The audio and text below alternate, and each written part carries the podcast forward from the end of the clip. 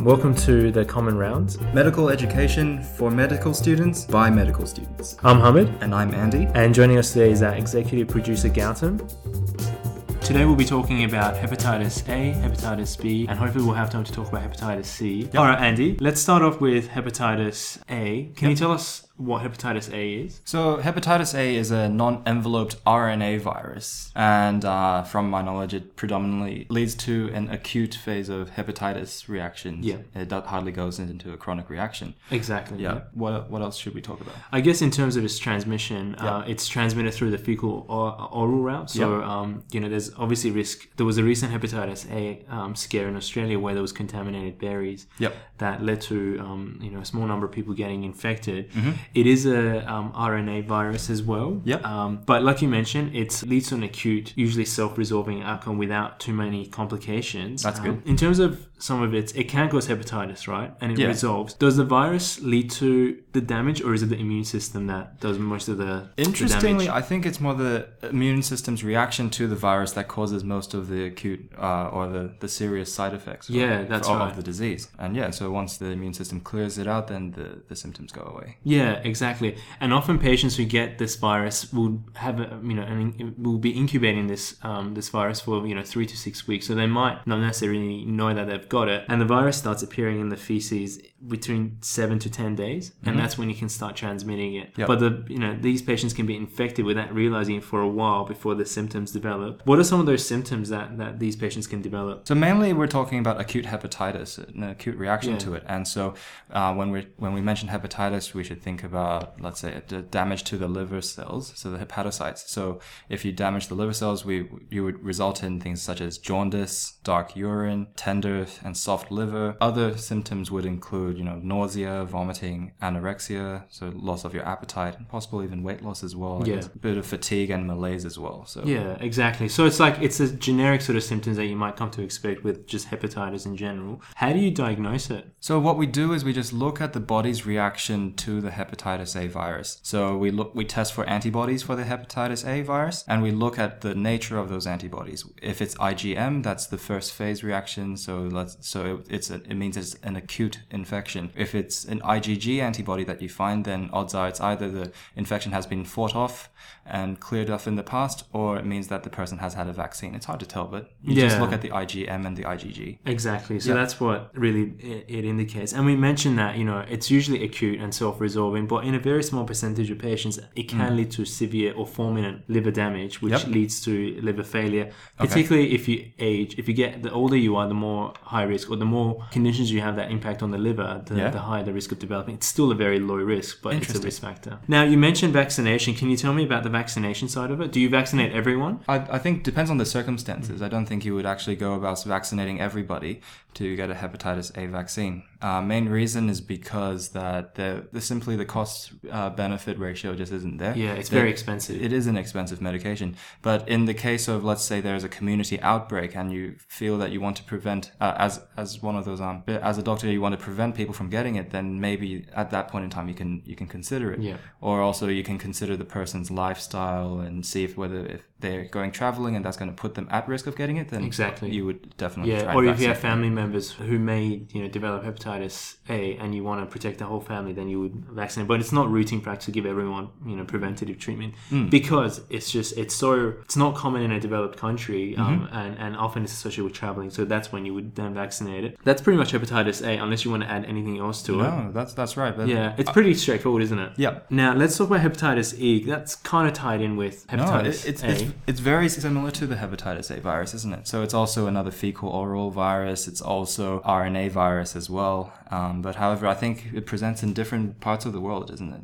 again, it's it can be um, present in Southeast Asia and, and countries like that. Okay. But I guess the issue with this one is that it can be really life threatening if you're pregnant. Uh, Could you and it- rem- could you remind me again why that is? yeah, I, I look. I'm not exactly sure, you know, why, but if you have hepatitis A and Yes. hepatitis E, the, Yep. the risk of having sustained liver damage is much more, so you can actually develop severe liver damage. Yep. And it can be extremely life threatening in pregnancy. So Okay. that's something to be mindful of. There isn't a vaccine at the moment. There's I think there's one in development, but I'm not sure whether it's ru- um, routinely Uh, used or prescribed, unless you know. Yeah, I don't think it's commercially available Uh. Yeah. at the moment, but I think they, they were looking into that. That's right. I think this is the main topic of our discussion today is hepatitis B. It's a pretty interesting virus and there's a lot that needs to be considered about it. I think schools love to assess students on how to read the hepa- hepatitis B virus Yeah, it's- serologies. yeah, exactly, because it's got so many um, things happening to it at the same time. So, Yeah. um, what is hepatitis B? Unlike hepatitis A, E, and later on we'll talk about C, so hepatitis B virus is a DNA virus. So out of all these that we're going to learn, hepatitis B is the only DNA virus. It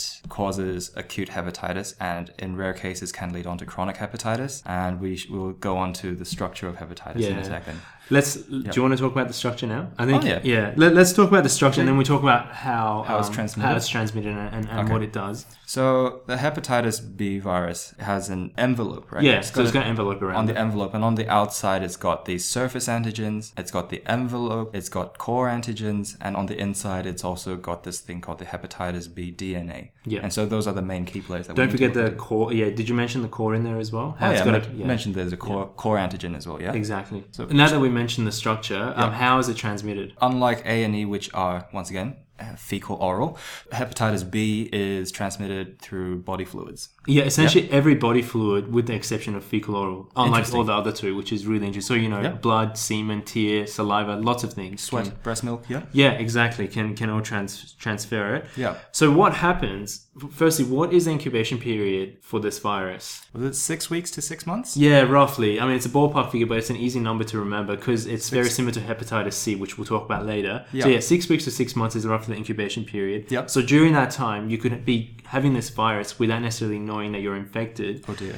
And again, in in some patients, it could be asymptomatic. In most patients, it's usually subclinical. Yep. Tell me about what happens in terms of you know the the blood Yep. investigations that you might come to expect in an acute Okay. hepatitis infection. So, of the investigations that we do, they're called serologies. And what we do is we just look at particular antigens and antibodies that Yeah. the, the body targets. Tell us about what happens to those antigens during infection. Of course, when someone gets infected with hepatitis B, what you'll notice is their hepatitis B surface antigens are going to spike in the serology. So, when you see someone with surface antigens, that means that there's a hepatitis B infection going on right now. The moment that those surface antigens disappear, the odds are the bac- uh, the viral virus is cleared out of the Yeah, or it's under control to, Yeah. to, to an extent. So once the surface antigens go up, that shows that there is some budding, something's happening inside the hepatocytes. Then Yeah. you can come to expect some um, hepatitis B DNA and Yeah. Hmm. also hepatitis B envelope virus.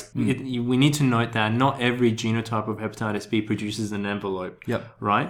So that needs to be, if you don't see it, doesn't mean that the virus isn't producing. It's one of those genotypes that can Yeah. Mm-hmm. get away without an envelope.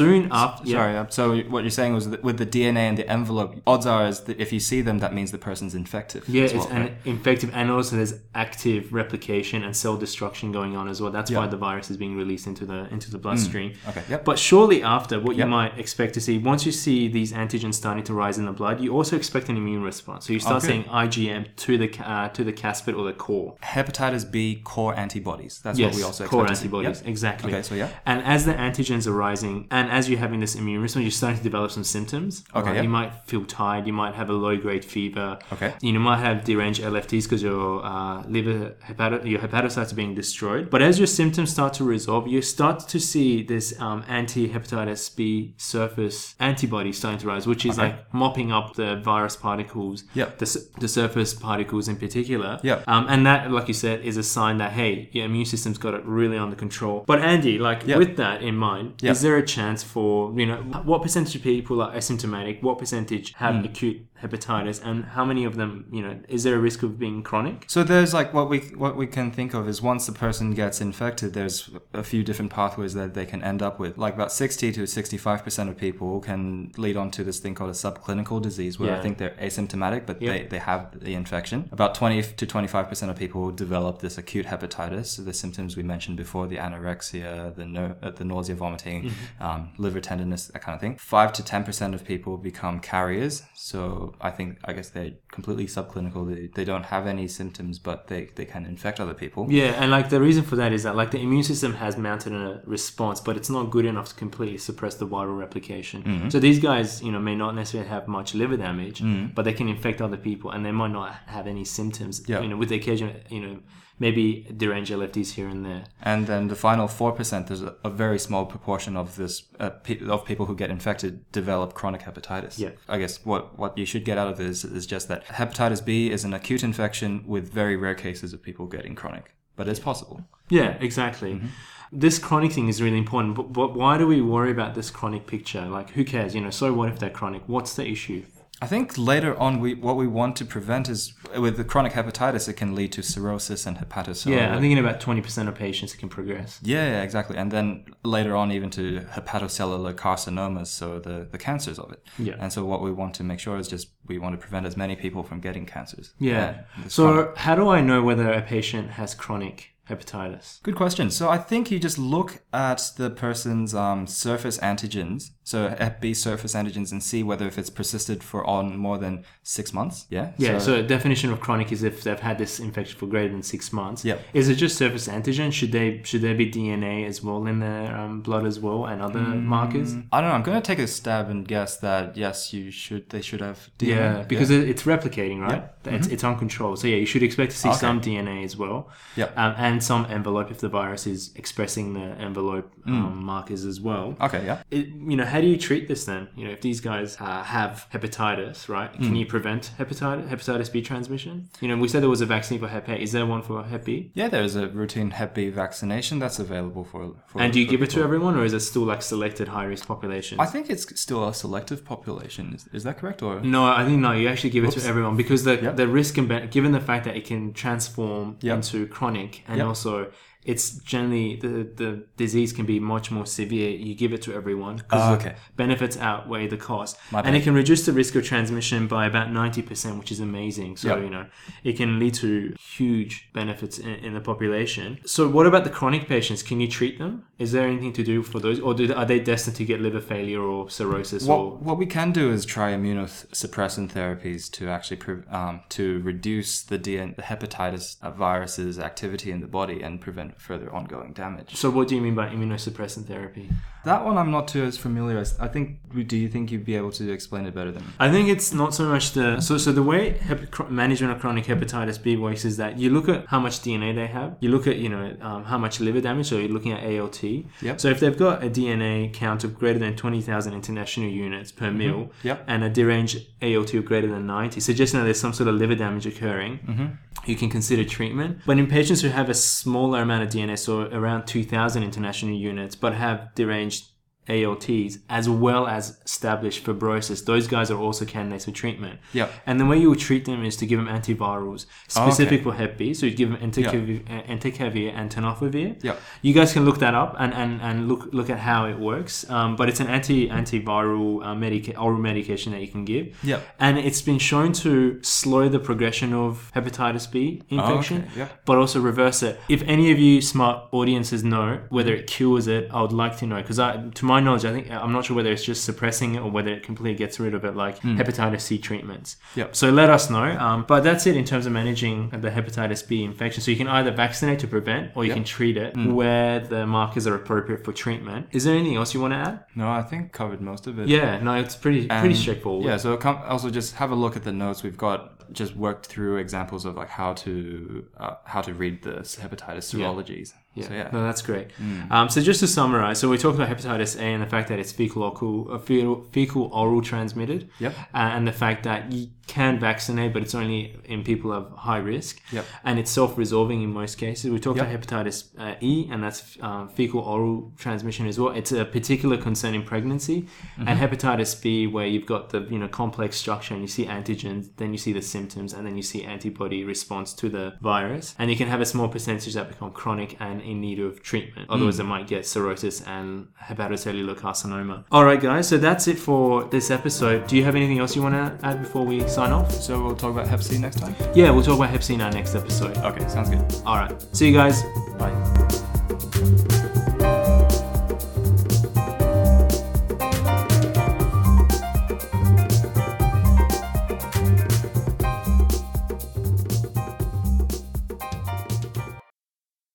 Hi, everyone. Thank you for listening to our Common Rounds podcast. You can find all of our episodes, notes, elective experiences, and much more content on our website. So come visit us at thecommonrounds.wordpress.com. And see you next time.